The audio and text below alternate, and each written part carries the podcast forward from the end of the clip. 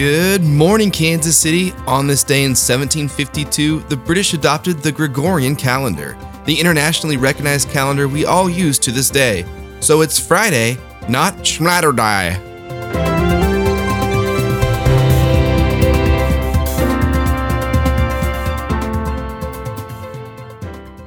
It's going to be 88 today with only a small chance for showers in the metro, so I won't have any excuse not to cut my grass except for the excuse that it's too tall now and it's the city's problem. Missouri lawmakers are urging Governor Parson to add marijuana to the upcoming special session as an alternative to the November 8th recreational marijuana ballot measure. Missourians are skeptical, though. They've been unsuccessfully trying to add marijuana to their DoorDash orders since the start of the pandemic. We may have to wait until November to see if the legislation puff puff passes. Bring, bring. Oh, I'm getting a phone call. Hang on. Hello? What's that you say?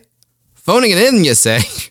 in other weed news, workers at the Kansas City Taco Bell on Wornall Road walked out of the restaurant yesterday on strike, citing dangerous working conditions, poverty wages, disrespect from upper management, no paid sick days, no health care, and even racial abuse from customers. Now, all racial abuse is ignorant, but doing it to someone making your food? You're lucky all they did was go on strike. That's like, remember when a former manager at Paula Deen's restaurant sued her for sexual and racial harassment for, among other things, using the N word? And at first, Paula Deen denied it, but everyone was like, that makes sense because she talks like a person who is constantly reminding themselves not to say it in their head. And then she released a statement that started out with, Paula Deen grew up in the South 60 years ago. And you're like, okay. And then a lawyer asked her if she ever remembered saying the word, and she said, Yes, once, when I was at a bank and a black man pointed a gun at my head. Doesn't that seem like the worst time to say it? Man, Paula Deen was at the top of her career. That really brought her down.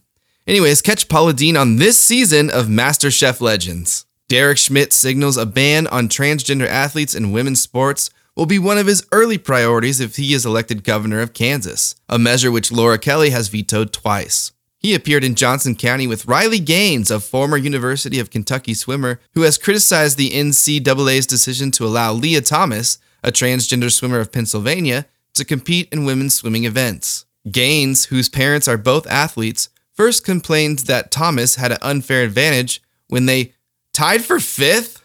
Derek Schmidt, who is physically starting to look exactly like Brownback, ended the day by going to the Johnson County Target, which is traditionally a store for people with vaginas.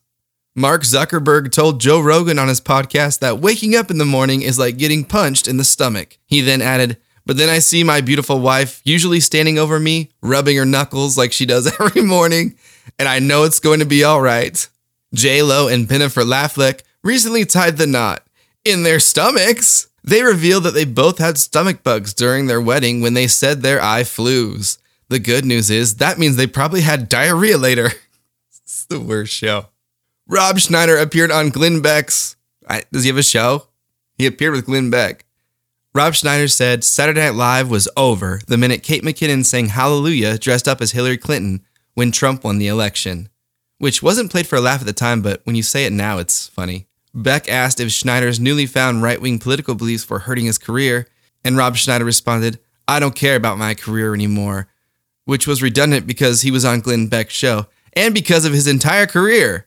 The good news is they probably both had diarrhea later. Listen, Jack's awake. I can hear him stomping around upstairs. Okay, got to move on. We got to move on. No rewrites.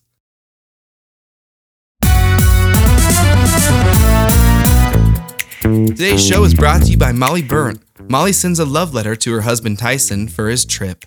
Tyson, have fun, but don't forget the hell I'm in when you're gone. Ah, yes, the last thing any married person must pack before their trip away from the family is guilt. Oh, wait, she sent another message. Have fun on your trip. We will leave the porch light on all week awaiting your return. That's very sweet. Unless Tyson was supposed to fix the porch light before he left or something, then it's just more guilt. Have fun, Tyson.